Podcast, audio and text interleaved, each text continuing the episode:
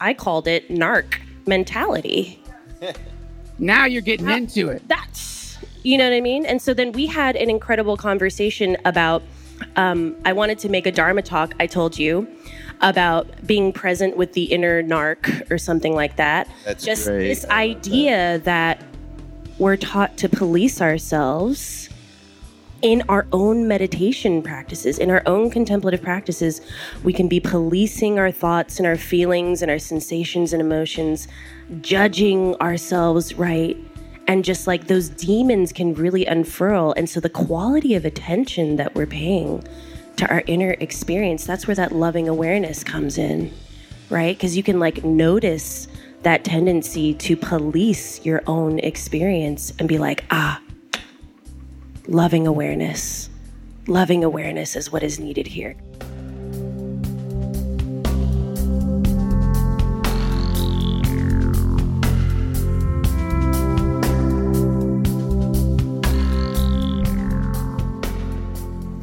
So uh, hope, hopefully he'll be merciful.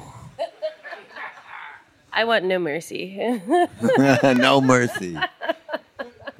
Uh, yeah. So I'm.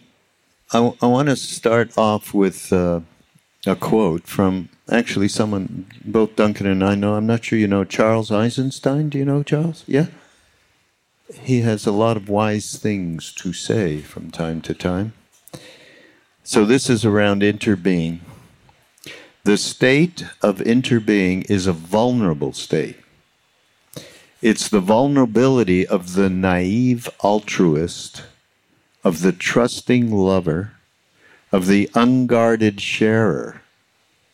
To enter it, one must leave behind the seeming shelter of a control based life, protected by walls of cynicism, judgment, and blame.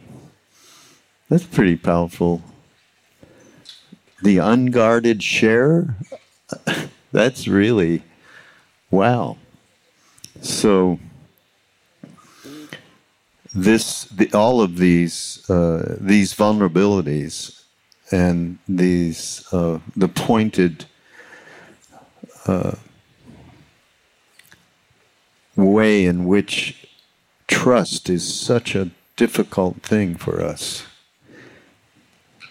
because it implies uh, surrender for most people in the West. And we talk about it a lot. I used to talk about it with, with Ram Dass. Actually, if you uh, maybe you were there, I don't know, but we were talking about trust, and I was saying the first time I had real trust was when I first met Ram Dass.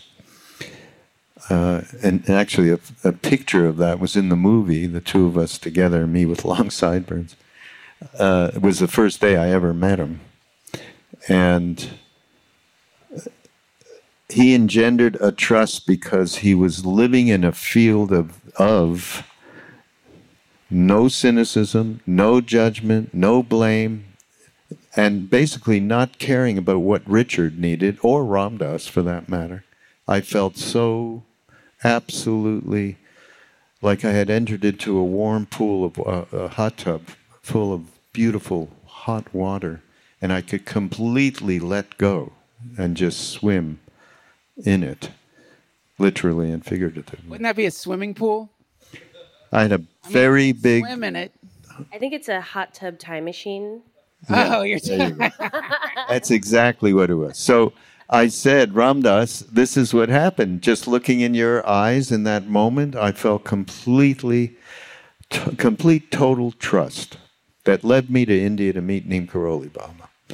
So I said, What about you to Ram Dass? What did you trust? Do you remember what he said? the mushroom. Yes. Isn't that great? So, um, but just, uh, do you want to talk a little bit, Sará, about the uh, vulnerability uh, that is involved with the, the idea of interbeing, what the real, you know, the guts of it. You know, I love what he says about the naive altruist, the unguarded sharer, and the trusting lover. Yeah, I mean, I think something that comes to my heart and mind right now is that takes an incredible amount of trust to believe that, maybe even to have a knowing that everything is going to be okay, even though we know that the body will not survive. These bodies weren't meant to survive.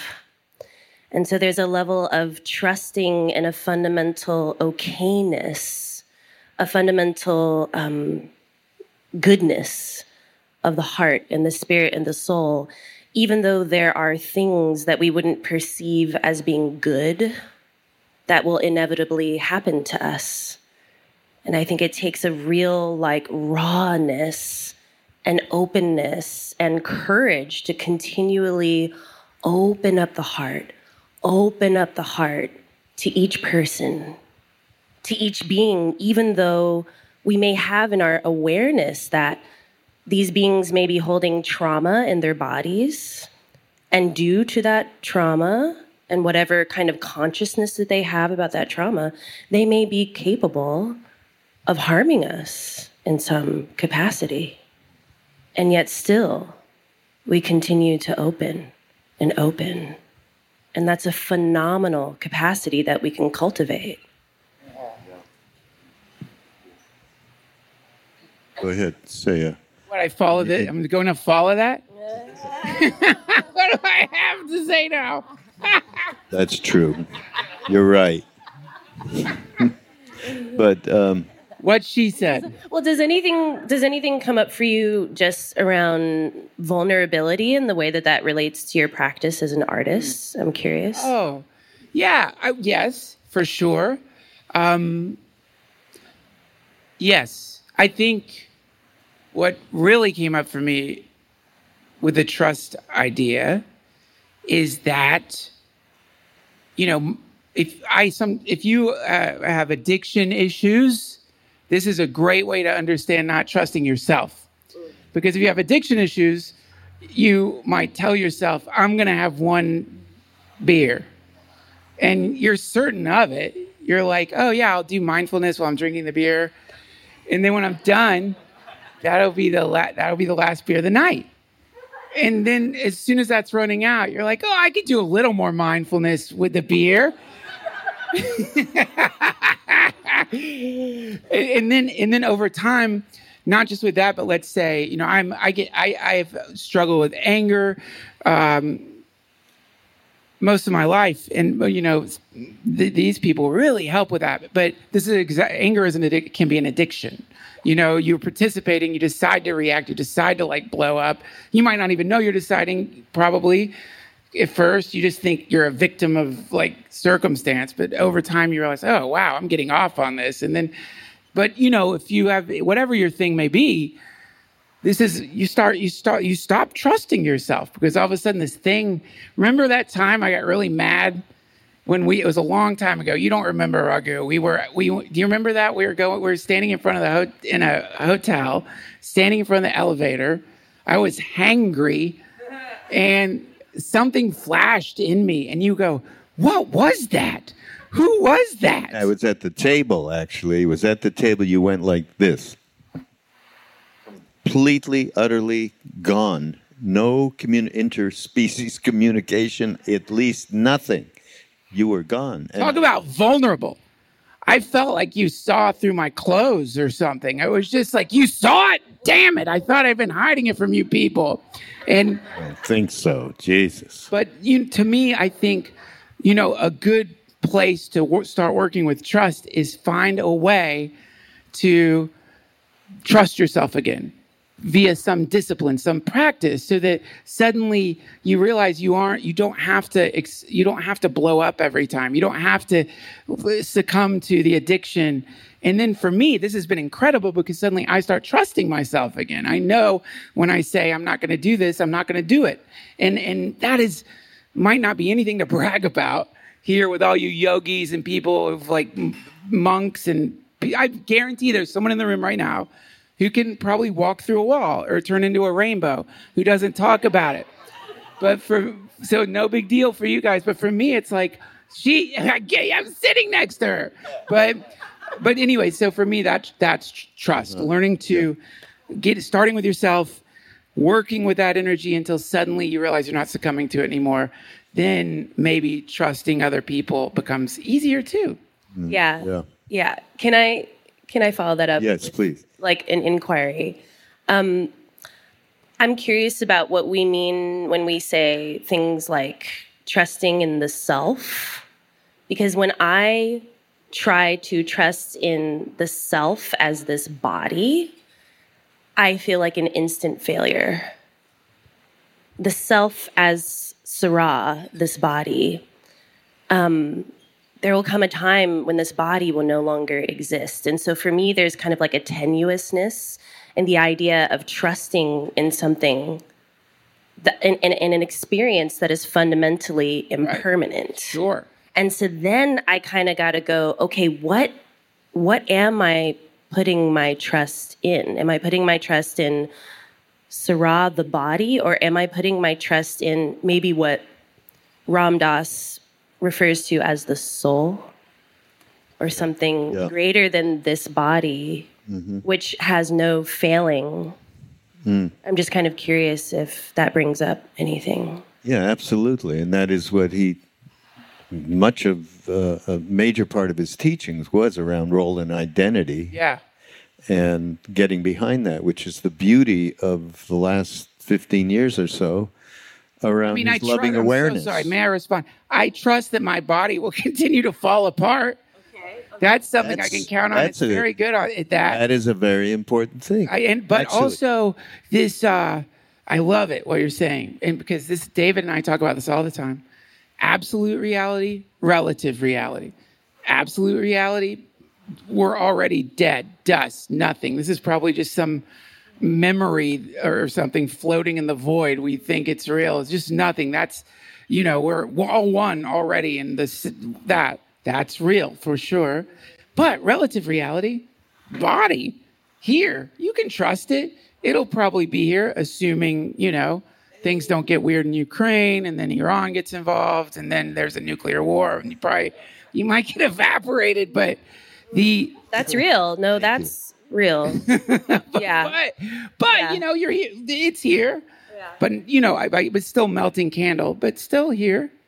Yeah, it's Yeah. about a little bit. If we take this exactly a little bit further, that it's a trust in the reality of impermanence, right? There has to be a mm-hmm. little. Oh, Jack actually talks about making friends with that reality, and so Yeah. did Jimi Hendrix, by the way.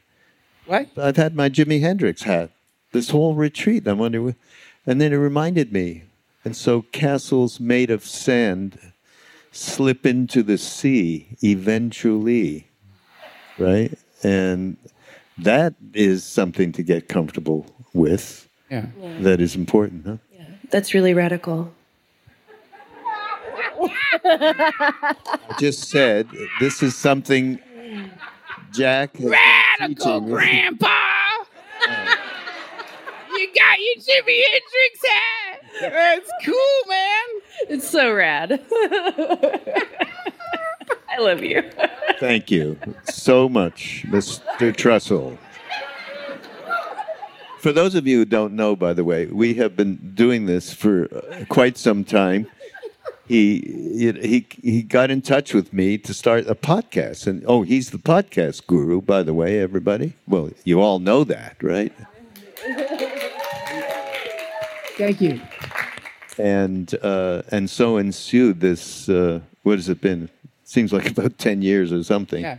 Yeah, and uh, we've had a good time. Yes, we Had a really good time.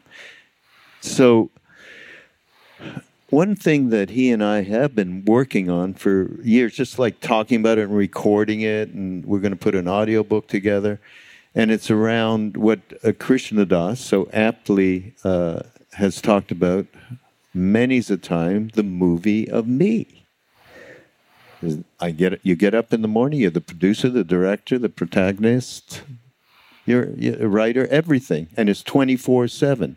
That kind of involvement in one's life. And ser- taking everything very you're talking about uh, is that Sará uh, we're talking about or the one that's uh, true self behind all of that? Soul whatever we want to call it. So the idea was it was from the movie of me to the movie of we and the progression of that and using our own lives. So you having the experience that you have and the knowledge you have one of the things we talked about is the potential for us to reprogram these neurons. And I would like, uh, you know, whatever examples you can give real from your life or any kind of story, whatever. How do we do that? We need to know. Well, I mean, I think that um, we live in a society, and I'll say, you know, just referring to the United States, and maybe I'm I'll pull back and just speak from a personal perspective. we live in a society that really can inculcate deep feelings of loneliness and isolation from one another. Um, and then that gets capitalized upon because the more lonely and the more separate that we feel, then we're sold this idea that, oh, well, you can buy this product and that's going to fill this hole in your heart. You know, that's going to give some sort of shape or texture or nuance to your life that's more and bigger and better and faster and stronger, you know, but it's actually deepening that feeling of void. And what I find interesting about the brain is that the centers that process the feelings of social isolation and loneliness are the same centers that process pain physical pain. So, the more loneliness and the more separation that a person is feeling, um, it's akin to feeling like they're dying. In the research, it's called dying a social death. But the body doesn't understand it's a social death. It thinks it's actually perishing. So, the more that we are in the process of noticing when we are othering those around us, right? Creating and germinating all these stories in our minds about why this person is a threat of some kind and I need to push them away and I you know and I need to like arm myself and, and put on this like psychic armor so that I can prevent them from getting in and taking what's mine with loving kindness, with compassion practices, we change that neural firing around those centers of the brain that cause us to feel like we're dying a death of loneliness. And we start to build an internal map of interconnection that can really hold us through these times of deep tragedy and loss. So cool. That's so cool. That's right. Really. That's the example I would wow. give. Yeah, you know, because they give out these all one Sticker. stickers. And it's always been funny to me that if you cut the L out, it's alone. And you can put that on your car. Only you would think that. Alone, and everyone feels sorry is for that, you. Is that a is that a political statement? What is that? Alone? Well, no. I mean, it, what you're saying is so, yeah, no. and it's so cheesy to use any stupid word, whatever. But you are talking about that. Essentially, like, there is you're talking about this al- alchemical conversion of aloneness to all oneness neurologically, yes. which is really, really cool. And also, like, you know, when you're when someone is even brave enough to say they feel alone, now people knowing that it's like no, they, they their body thinks they're dying. You know, they're the the world they're existing in is. Uh, hell. It's a hell realm. Is, do you do you yes. get into evolutionary biology and the yes. the why, why, why do you know why that's happening in the brain? Why our brain decided to put the experience of aloneness in the same place as pain? Is there some theory on why we evolved that?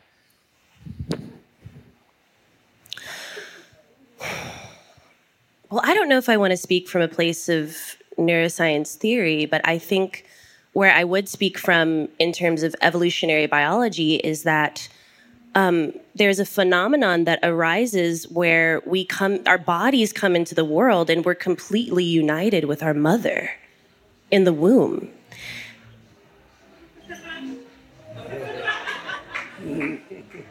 And then they're like having a party out there.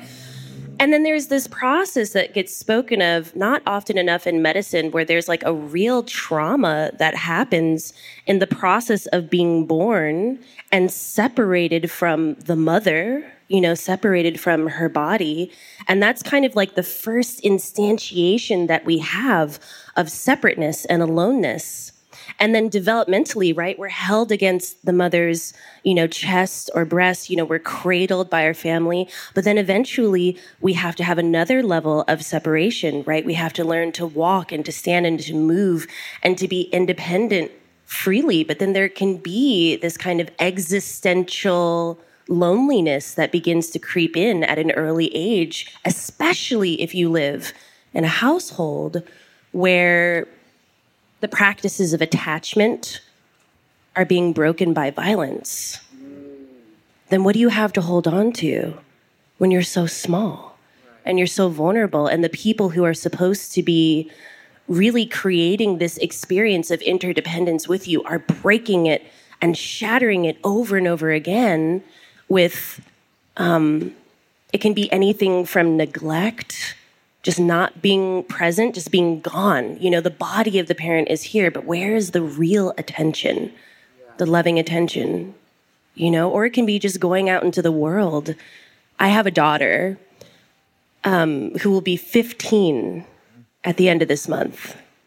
I know I don't look it. And and you know, I'm just going to get real real with y'all. So she went into high school this year. And I had a mother's worst nightmare when she texted me. Um, this was about a few weeks ago, and she said, "She said, Mom, Mom, um, someone overheard a kid in the bathroom saying that he's going to bring a gun to school." Mm. And we don't know who this kid is. We haven't identified them yet. But what do I do? That's some real shit as a mom to go through. And I'm thinking to myself, what do I say that is possibly a comfort in this moment? I can't deny the reality of school shootings, you know, and her awareness around that, right? And so in that moment, it was lucky really fortunate that we have this connection of deep, loving awareness that I felt like I was able to transmit to her a certain degree of like okayness over the phone and what do we do and kind of like getting calm and grounded in the body. But I was thinking about all those kids who might not necessarily have that safe relationship with their parents. So the school isn't safe and the home isn't safe. You want to talk about loneliness you know what I'm saying? Like, yes. it's, it's real deep. Yes. It's real deep what we're facing. We Wow. we uh, probably have talked about this because we talked about your background when we did the podcast a year or so ago. But many people here, you know, uh, the question don't know and maybe didn't listen to it. But the the question is, what are those? The what is the guiding that happened from inside yourself that you were able to really transform what we're talking about right now? Because you certainly had it in spades. What were the things that came up that you were able to You absorb? mean, you mean in that moment with my daughter or? no, no, no. life? In your growing up life. That transformed my feelings of loneliness. Yeah. Ah, uh, um.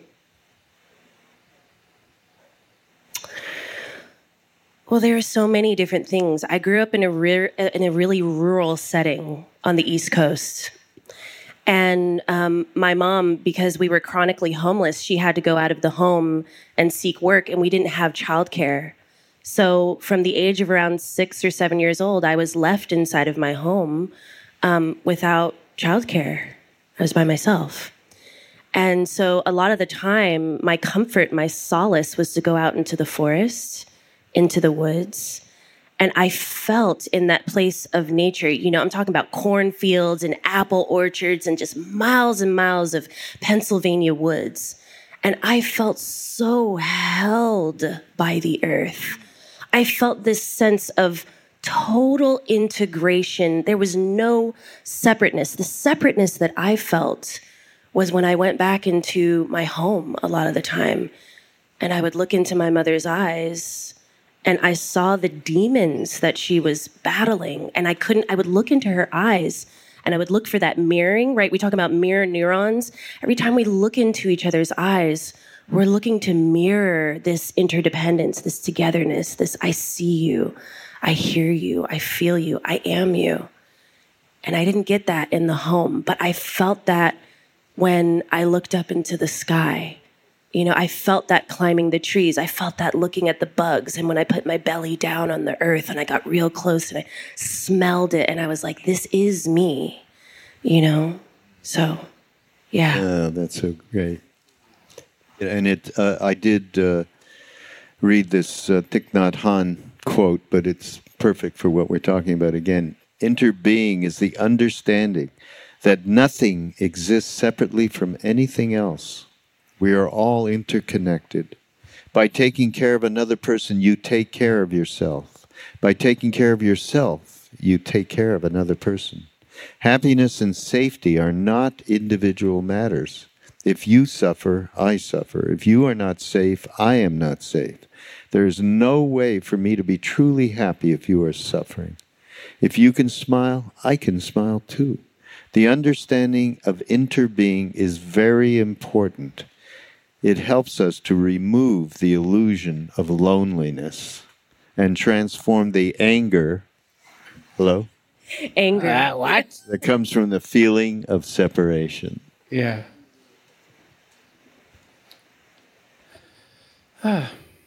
Did you? Did, has anyone mentioned the irony of a COVID outbreak at a retreat about interdependence?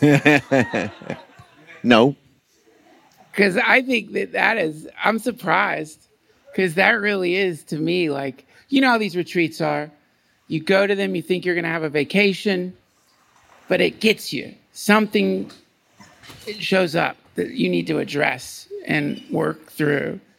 And I, I mean, I'm not, it's obviously not funny in the, in like comedically, but for like, if you look, I know we're all going through our own stuff. I hope like at the, at the, at these things, we all do. And, uh, but collectively, at a retreat about interdependence, we're also having to grapple with the reality that some people are getting COVID here, that, and we all don't know what to do, really. There's confusion and, and there's a vast array of ideas about what should be done about that. And it's really interesting, isn't it? That that happened at this retreat. I'm sorry, or did you? We're not supposed to talk about this up here. I'm sorry. With you? Are you kidding? Okay, okay. The, but you know, I think it's really interesting because you know you're uh, observing the whole situation. It's fascinating, you know, in the sense that some people are trying to be safe, some people actively probably have COVID you know, from the ones who are coughing during the meditation.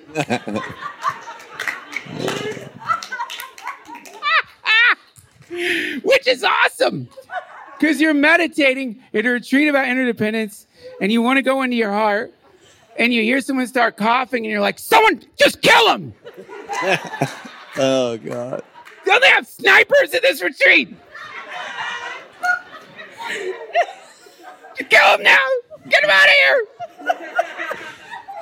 That's what I caught myself doing. no shit. Really? Uh, I... Well, well, you know, so now, but then also I realized, my God, your go-to thought is like, like, like just out of suddenly the retreat turns into some kind of like hyper fascist, like, uh, uh, medical tyranny or like China. Like, let's just go full China here at the Napili Kai and make little pods. Perfect. But then the next thought I had was, my God, at some point when I hear that, I'm not going to be like someone like arrest, execute, drag out, immolate. Uh, it's going to be, I wonder if I could do anything to help them. I wonder if I can help. I wonder if there's some way to send them love. Or my first go to is not like, oh, this is going to affect me and poor me. It's more like, I'm sorry they're sick. I wish I could help. Hmm. Shifting over into that the movie of me to the movie of we is so really that. Yes, that. Yeah, and maybe that naive thing you're talking up front. That's what that is. Maybe it's naive to be like instead yeah, of like exactly. put on a mask and get out of my face to yeah. be like let me help you.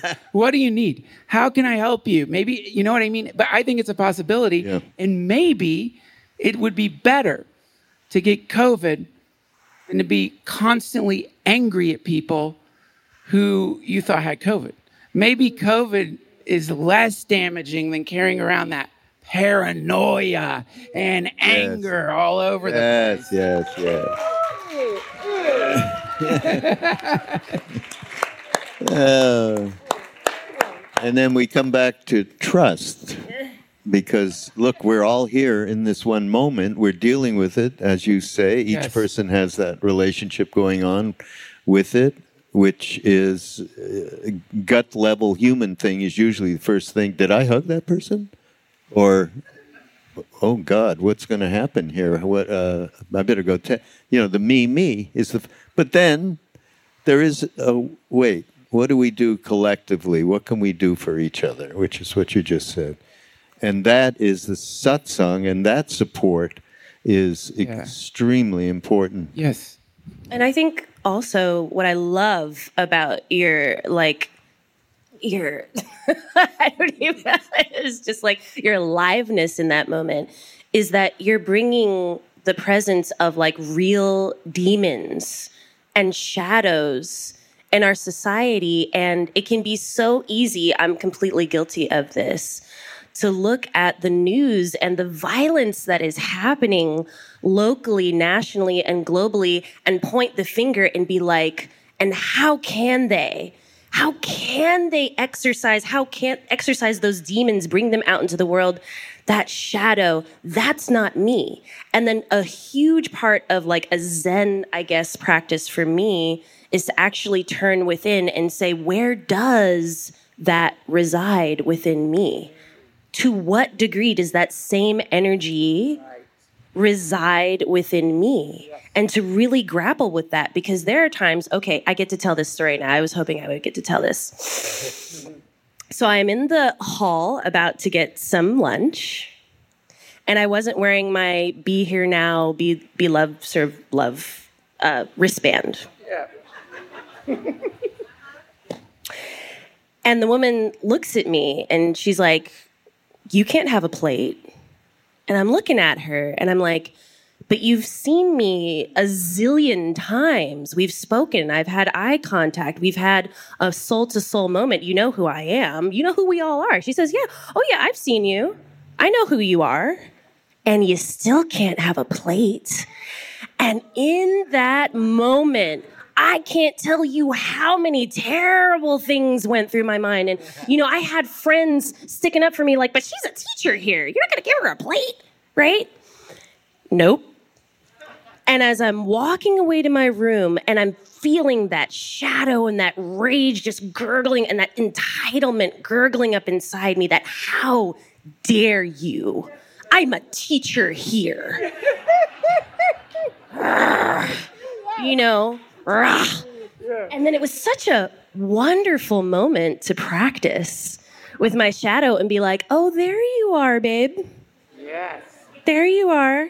Okay. Let's let's feed these demons. Let's let like have you any of you heard of the practice of feeding your demons? Right? And so I was just watching them arising, and I was like, oh, we have a glorious snack charcuterie platter to feed you today. Oh, yum, yum, yum, yum, yum, yum, yum, you know? And then by the time I got out of my room, I was like, oh, okay, uh huh. And I'm going to be in this recognizing, accepting, investigating. I'm going to non identify from this rage. I'm going to look this woman in the eye when I go back for my plate and I'm going to look at her with love. And that was the practice. You know what I'm saying? Good opportunity. Yeah. Great It was tough. opportunity. Yeah. Next time, what you do, you go in and you ask any of us for a wristband, and they'll just give it to you. Then you don't have to go back to your room. 'cause- We tried. Oh, we tried, didn't we? My sister. Oh, yeah. She wasn't having none of that. she's like, "You will not use an unauthorized She was like, "You will not. You here will now not. wristband. You will not." she drew the buffet line. food." But then also, um, my homie Jazzy had this wonderful moment where she was reflecting on, well, how are the people who work here being treated such that go. they feel that they have to have this, I called it narc mentality. Now you're getting into it. That's, you know what I mean? And so then we had an incredible conversation about, um, I wanted to make a Dharma talk, I told you, about being present with the inner narc or something like that. That's Just great. this I love idea that we're taught to police ourselves in our own meditation practices, in our own contemplative practices, we can be policing our thoughts and our feelings and our sensations and emotions, judging ourselves right. And just like those demons can really unfurl. And so the quality of attention that we're paying to our inner experience, that's where that loving awareness comes in, right? Because you can like notice that tendency to police your own experience and be like, ah, loving awareness. Loving awareness is what is needed here because that's not going to get us anywhere but more separation. Yeah, exactly. That's it. Yeah. You know, and I think what you said there, that part of it, because that's, I know exactly what you mean. Exa- The identical thing happened to me. Except, you know, I really tried to fake spiritual smile my way through it too. Fly, and also, I wasn't wearing shoes. So not only did I get it, d- d- rejected for the plate thing, she's like, you got to put shoes on those vulture claws you're walking around. So then what are you gonna what are you doing you know that's worse than covid my feet wandering by the buffet Oh, I'm not telling you, getting in line with you masks again. on my feet um well no what but i think getting into that because like who who wants to be in charge of turning spiritual people away from food at a at a buffet like, is there a worse job on earth having to deal with hungry people trying to be spiritual? Compassion for them. Because, you know, I, I'm sure she wasn't like, please, yes, please let me be the buffet cop today at this spiritual retreat. Somebody Right. was like, you, Right. if I see Yes. anybody in here not wearing their wristband, Yeah. that's your, your, that's your job or something creepy like that, you know? Yeah. Yeah. So this is good to recognize that. Yeah, this is this person. Uh, that's a rough gig. yeah. But the roughest part of the game is getting completely involved in it. Right? But it's perfect because, as you just said, it gave you, as Ram Dass used to say, opportunity, big time opportunity to witness. He, you know, the feeding the demon, uh, looking at Mirabai and saying, uh, remembering, not you, no. Ram Dass, remember how he used to say when he came back from India the first time, you have all of these dark emotions and thoughts and so on called kleshas, and you invite them in for a cup of tea. This is way before you know feeding the demons came along. This was a, a practice around all witness and, and so on that he gave at that time, which is still extremely useful uh, for all of us. That's what they tell the buffet workers here. You're going to be feeding the demons for the next. they Make- seem make- nice, but oh my god! Yeah, make sure they have a wristband, these demons. Yeah. Unbelievable. I got another quote. you okay? Any change in your mind, positive or negative, affects all others. The wish granting gem tree is a morphic resonance field. The energy of one contains within it the energy of all. Every action affects all other actions. Whenever you turn your mind towards the wish granting gems, everyone else's mind is turned in that way too. The planet's mind turns with your mind. If you let your mind go in some negative, paranoid, self indulgent, distracted way, the planet's mind turns in that way. You are totally interconnected with everything. Bob Thurman. Wow. A pretty, pretty great quote. But we talk about the interconnectivity. We've been talking about it for the last number of, of days between us. And actually, this thing with COVID is a way in which it really emphasizes that connectivity because of what this virus is and how it acts and how it bounces and uh, uh, from person to person and all of that. Uh, it's a bit of a tough lesson in terms of a lesson about the the reality and the nature how we are connected no matter what as as uh, in this quote. Can you talk a little bit uh, Sará about the the way in which that acts? And you have seen that you have studied that the connection between neurons and so on and mo- molecular at the molecular level the way in which we say these things, but they are real.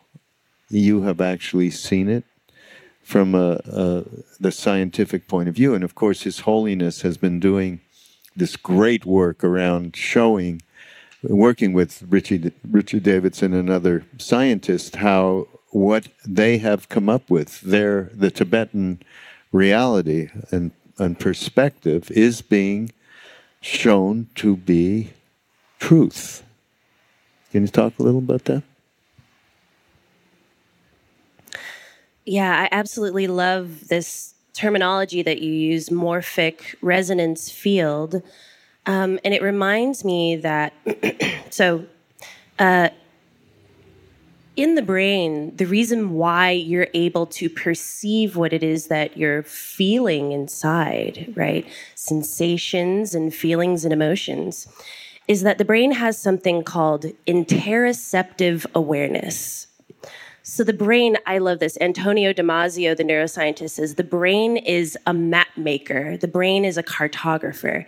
It is constantly constructing for you what your internal experience is and then relaying it in a feedback loop. You have exteroceptive awareness. That's how I know the temperature of the wind on my skin.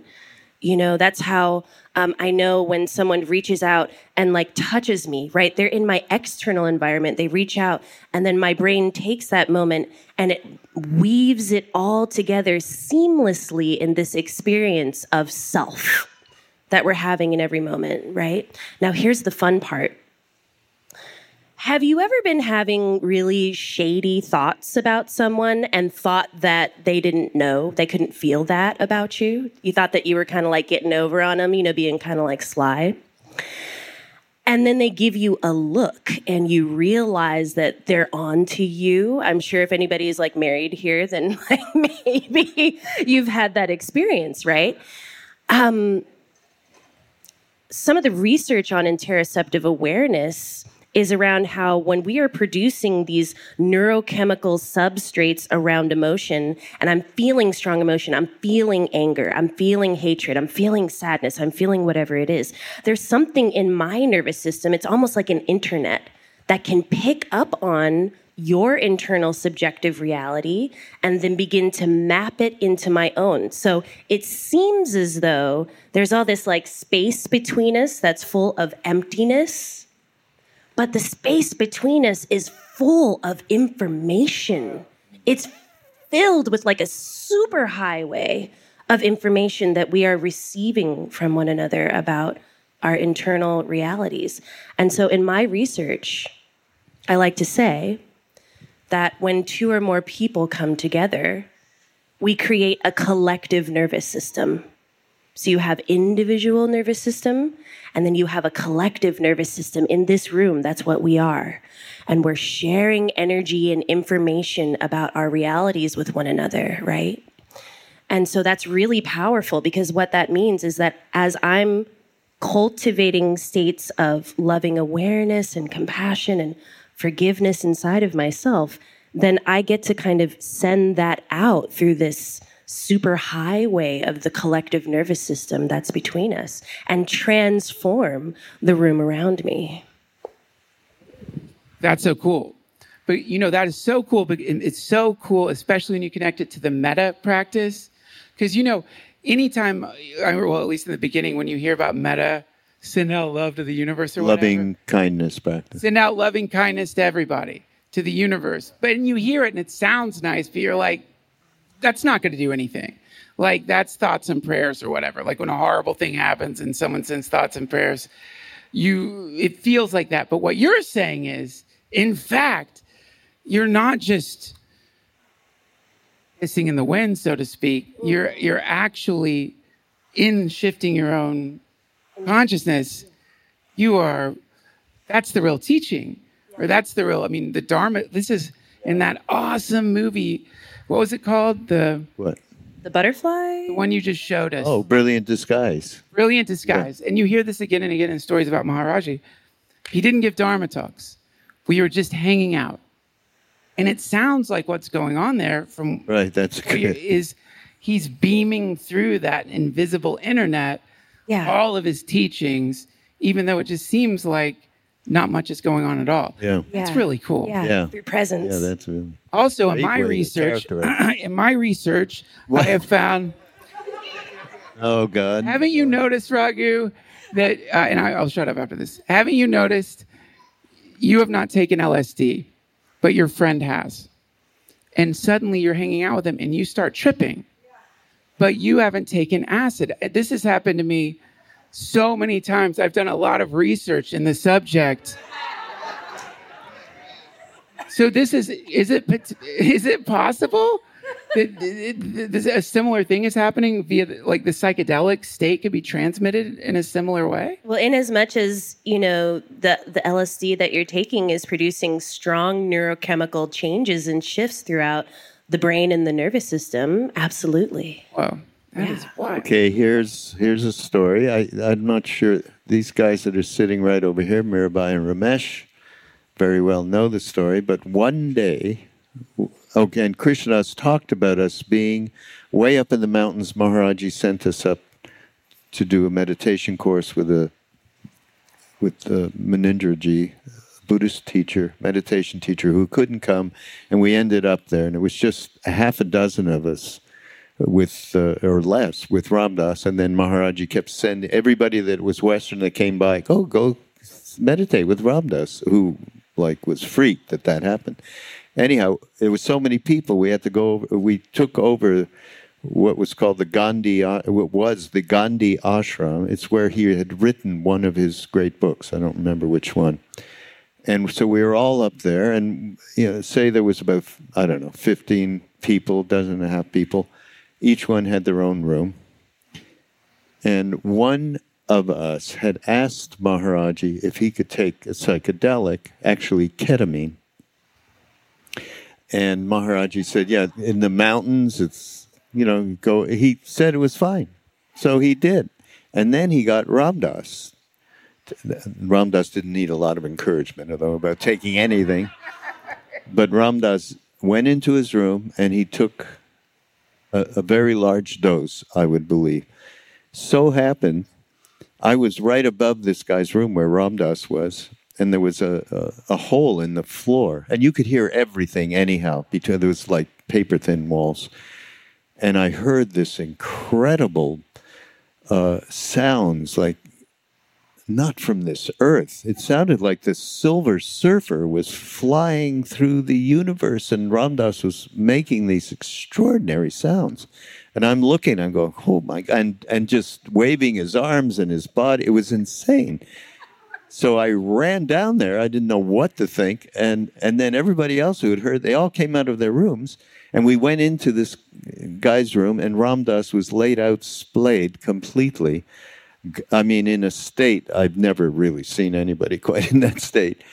And we all grabbed onto a different part of his body. And we were completely gone for a week. We we would sit and and and have meals together that were completely silent. Ended up just in these this uproarious laughter or something non-verbal went on for a week. So it's true. Wow. Really well. Did you say that was ketamine? Yeah. Wow. Horse tranquilizer, which Not really. yeah. Not really a horse tranquilizer. We'll have a pharmacologist. I mean, it's an anything talk about this later. You know, but um, we've got this incredible doctor with us, and I thought I don't think we've had a chance, but perhaps if we would like to maybe ask a question or two, or f- from any of us for that matter, but look how lucky I got asking a couple of questions that you gave phenomenal. What do we? Yes, Mirabai. That makes way more which- sense. It was it was PCP, Raghu, not ketamine. I've heard from pharmacologists that there is a direct link between ketamine and PCP. Okay. By the way, that's the last thing you want to hear when you thought you did ketamine. Yeah, uh, somebody will know about that. Oh, do we have a mic somewhere? Okay. Anybody got a question? There's a gentleman in the back right there. Uh, Pavan. Thank you. Um, in the beginning of the talk, you were equating aloneness with loneliness, which seemed a bit strange to me. You, you're using the words interchangeably. And, you know, aloneness, I could be sitting, as you yourself discussed, in the woods, feeling very alone but very connected, not needing anything beyond whatever's happening in that moment, versus loneliness where you're looking for connection. So I, Right. I think I, I was only I was only saying loneliness. I I messed it up. You're both you're both used you're Uh, used you're right. interchangeably. Yeah, totally right. Yeah, there's a big difference. I, Yeah. You're totally. I agree with you 100. percent Yeah.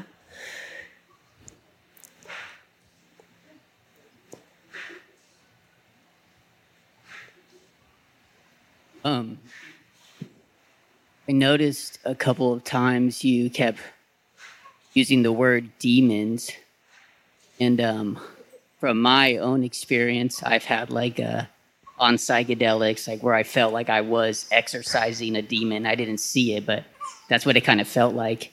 And I was wondering if you could put demon in more like scientific terms, or if you actually think it's like a conscious energy, or if it's just like a like how do you scientifically explain demons That is a fantastic question. And I would be completely bullshitting if I told you that I could answer that in a, in a scientific way, I think. I mean, there's so many things that I could say about that, but I think it might be a little bit misleading. But you know, in traditional, in many of the mystic traditions, it is used as a uh, is probably disturbing thoughts, emotions, etc. Just deal with it that level. And as far as you know, a psychedelic trip that has an entity, or you know, you hear of, of many different people working with teachers to rid themselves of something that was inside them, like, you know, perhaps addiction. But just the everyday disturbing emotions is enough for us to, invi- you know, work on inviting them in rather than pushing them away. I mean, that's one thing. I so, but you know, as far as like some scientific demonic entity, you know, that's cool. It's very H.P. Lovecraft, and it'd be really cool if they could, if they found that finally, like, holy shit, there's really demons. But I think just as a tool, the word's really useful. Like, and I love the invited in for tea stuff, but uh, you know, after like, how many times are you gonna invite a hangover in for tea? Like, at some point, it, it keeps wanting more tea, and so then you're like, oh, sometimes, and for not for other people, but for myself, using language like that, not to beat myself up, but to create uh, a more dramatic game you know, it can it has been useful where it's like, look, this is a demon. This thing is demonic in what it's doing. It seems it is it's me, but it's not me. You watch it, you, it possesses me. If you've ever been addicted to smoking, I just got addicted to vaping. Did I tell you that? Yeah. Oh, I've been chomping Nicorette.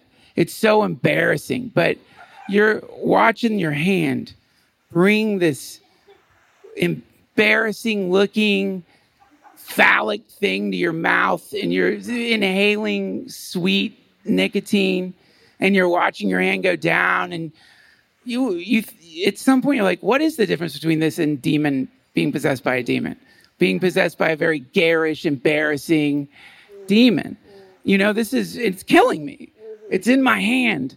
Are you really possessed by a demon? No. You just are being lazy. You should quit vaping.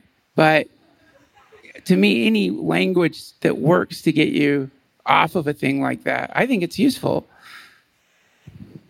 Yeah, and I kind of, I kind of want to opine that, in my opinion, not every phenomena that we experience with our souls and our spirits can be distilled into scientific language. Just because my profession is as a scientist doesn't mean that I believe that all phenomena in the universe are explained. This is just one type of language. It's just one perspective, one lens that is fundamentally um, constructed and shaped very subjectively according to who is in power, who has been empowered to become scientists, right? And that's influenced by capitalism that's influenced by racism, that's influenced by so many different things that have been existing before science was an enterprise. And so I don't want to elevate science to some sort of like, you know, supernatural authority on all the things that we experience. And I think it's important to be grounded in that perspective, personally. Wonderful. Really awesome. Thanks. Sará. That's beautiful. Next question. Up in here, there's oh. Hi. Um, earlier, when you were explaining the story about um, what are the buffet workers being told that they have to act like such a narc, um, that was a way of sort of rationalizing what you were feeling. Um, and in that moment, that made me to my own experience how I tend to rationalize to avoid feeling my feelings, and I feel kind of stuck right now. Um, do you have any advice for how I could like lean into that without having to, like? My therapist says that's good, like that you try to have this empathy for people, but you just have it backwards. You got to feel, then maybe like try to understand the other person. So how do I flip that instead of rationalizing first? May I ask uh, if it makes sense? How does it feel? Can you kind of take yourself to a moment when you're rationalizing? How does that feel? Can you describe it in words of sensation in your body?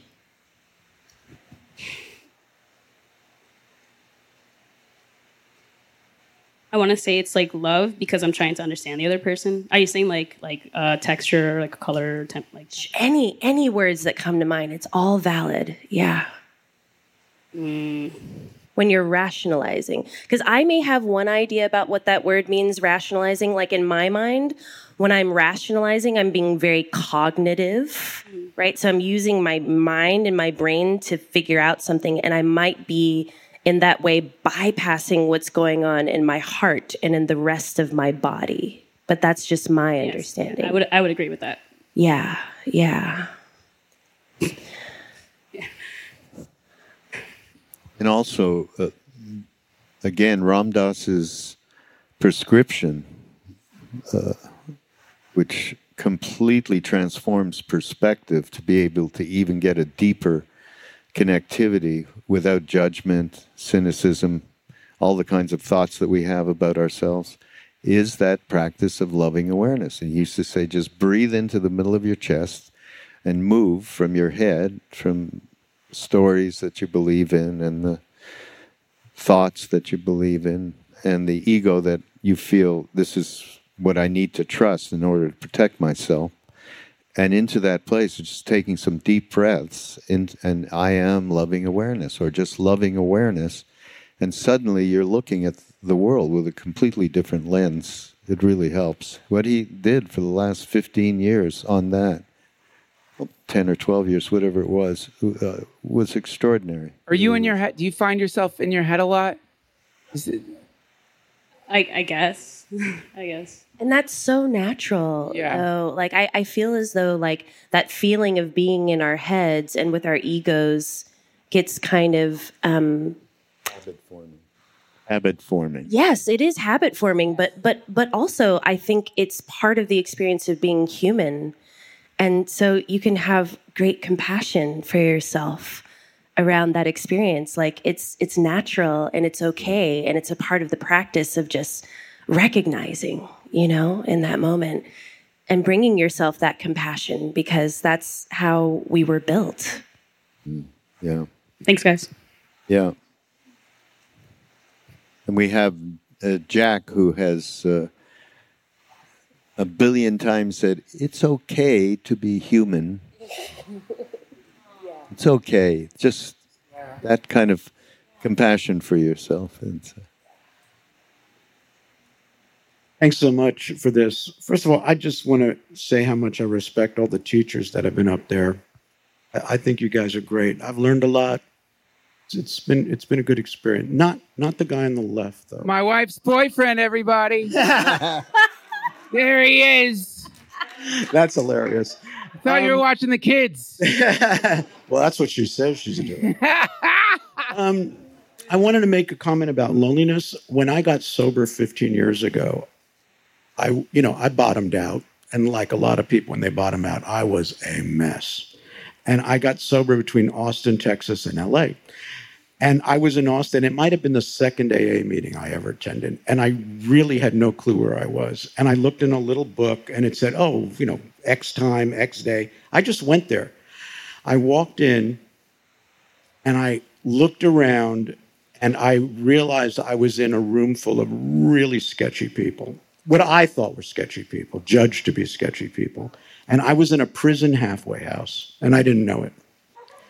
And um, being, you know, at that transition point, my mind went cuckoo. All my classism stuff came up. I didn't have a lot of racist stuff because of how I was brought up, but boy, oh boy, did I go into us and them with class. And I was such in a pity pot about loneliness. And um, probably the second person to share. And in AA, by the way, we call these God shots when something happens, like as if it's almost directly to you. This young African American woman raises her hand and says, I just got out of prison and I want to share with everybody that I've learned the difference between loneliness and solitude. And I went, wow. You know, she said, I didn't get sober because I wanted to. They threw me in jail. Nobody gave a shit that I was going through withdrawals of, you know, and she gave this list of stuff. And then I learned that I was in solitude.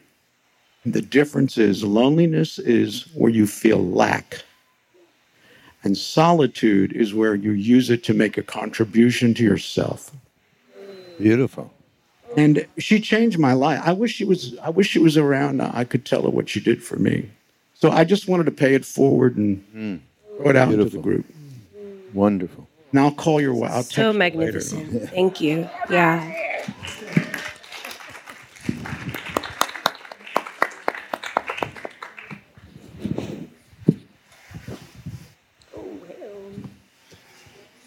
Sorry for uh, walking in late, but um, Ram Dass often felt that science had not come to a definition of uh, consciousness, and it sounds like things have progressed a lot in over these last decades. But um,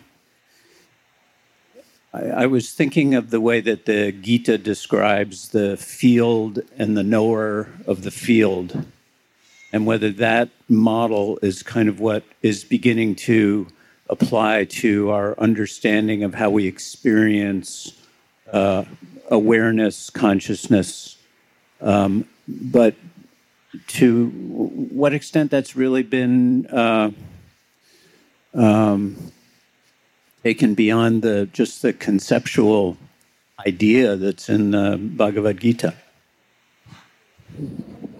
The idea of the, the knower of the field.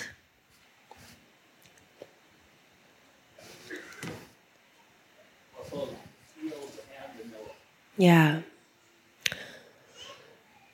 Well, the field that you refer to is what I was talking about in terms of like this collective nervous system, right? So there's a collective nervous system that we're sharing as humans, but then that's overlaid with the collective nervous system of plants and animals and the you know every single ecosystem that you can think of in the earth, right? But in terms of this idea of the knower, what I think is really interesting is this research that's looking at how we think that neurons may be communicating with light. Right? And so it's almost like when you think about the source of light, the birthplace of light, coming from you know, whether you want to call it the Big Bang, the center of the universe, you know, our, our absolute beginnings as something that exists. And then that somehow being involved in the very circuitry of how it is that we can know as individuals that we exist. I think that's really something. Whoa. Wonderful.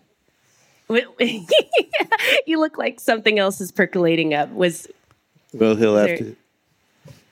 Oh, uh, it's um, you know clearly a being like Maharaji is in tune with that field in in a way that um, things like um, individuality and other people's thoughts and uh, time even were not. Um, uh, immediately relevant to his perception. You know, he he talked uh, about things that uh, were yet to happen, and um, he seemed to have uh, a perception of incarnations over time. When uh, he used to put another of the devotees into samadhi, and he uh, said, "I can do this because we've been together over many lifetimes." So that um, change in a concept of how we experience this moment, and whether it's photons or um, some other kind of uh, um, wave that we haven't yet experienced. And as you say, the unified field of nature and uh, time and light and relativity and all of that is uh, uh, rather wonderful to contemplate.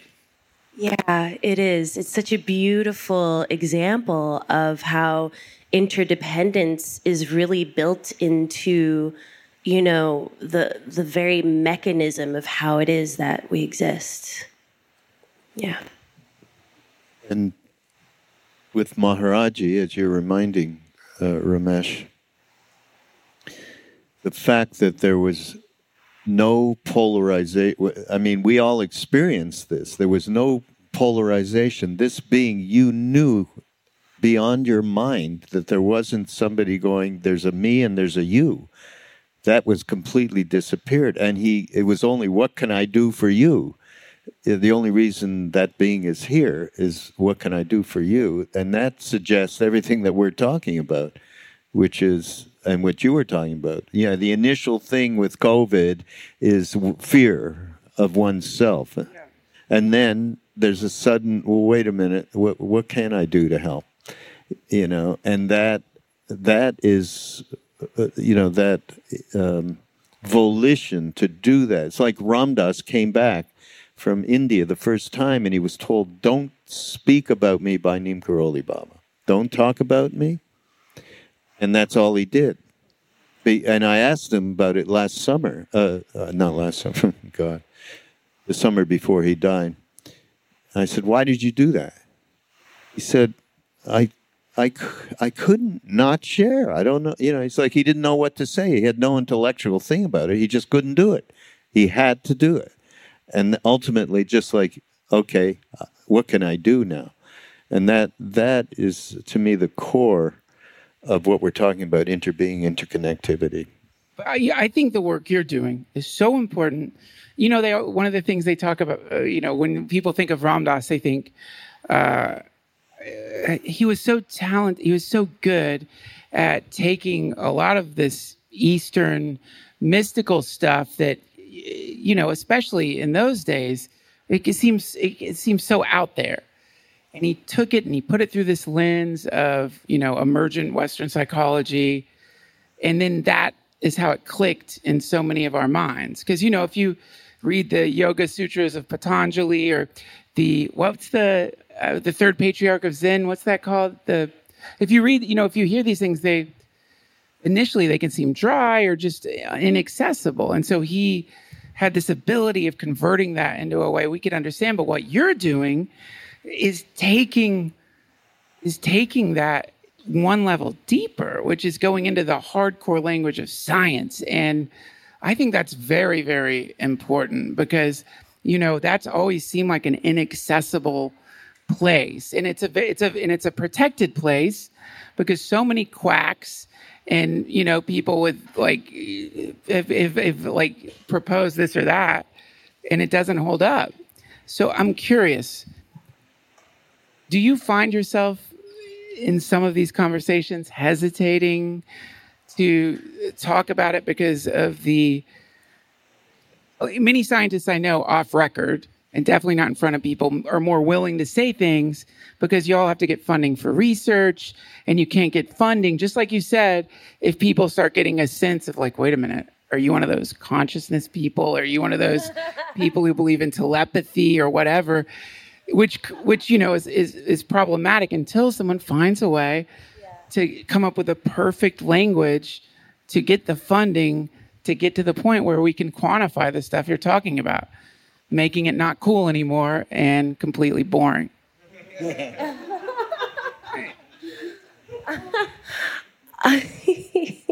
I might be one of those quacks. Um, no, uh, you know, um, in a moment of honesty, I, I do consider myself to be pretty fringe as a neuroscientist um, because, um, you know, in my research, I've developed this map of awareness.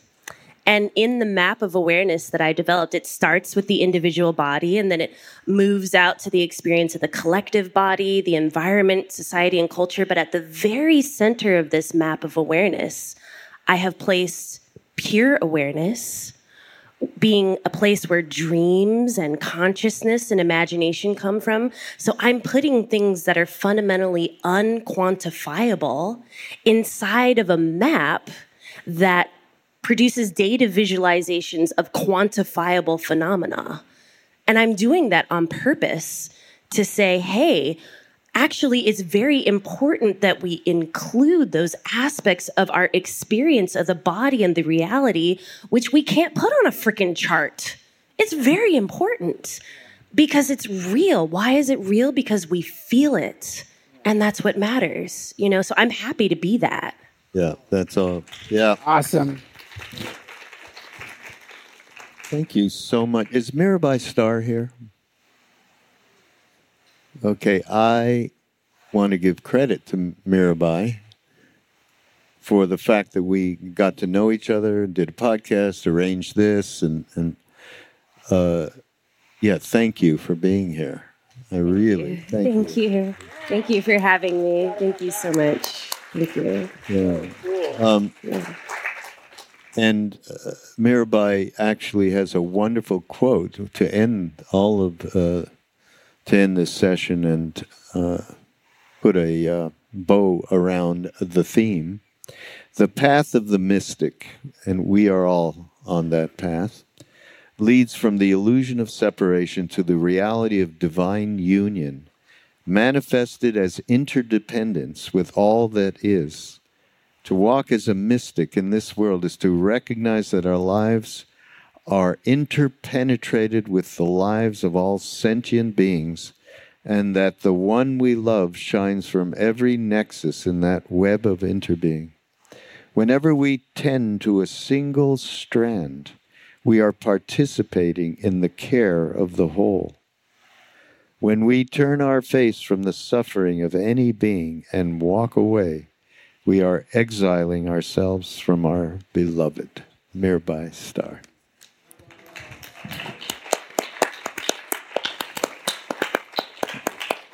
Thank you all for, for being here today. Thank you, Duncan, too. It's My pleasure. always my pleasure. Oh, it's my pleasure. My pleasure.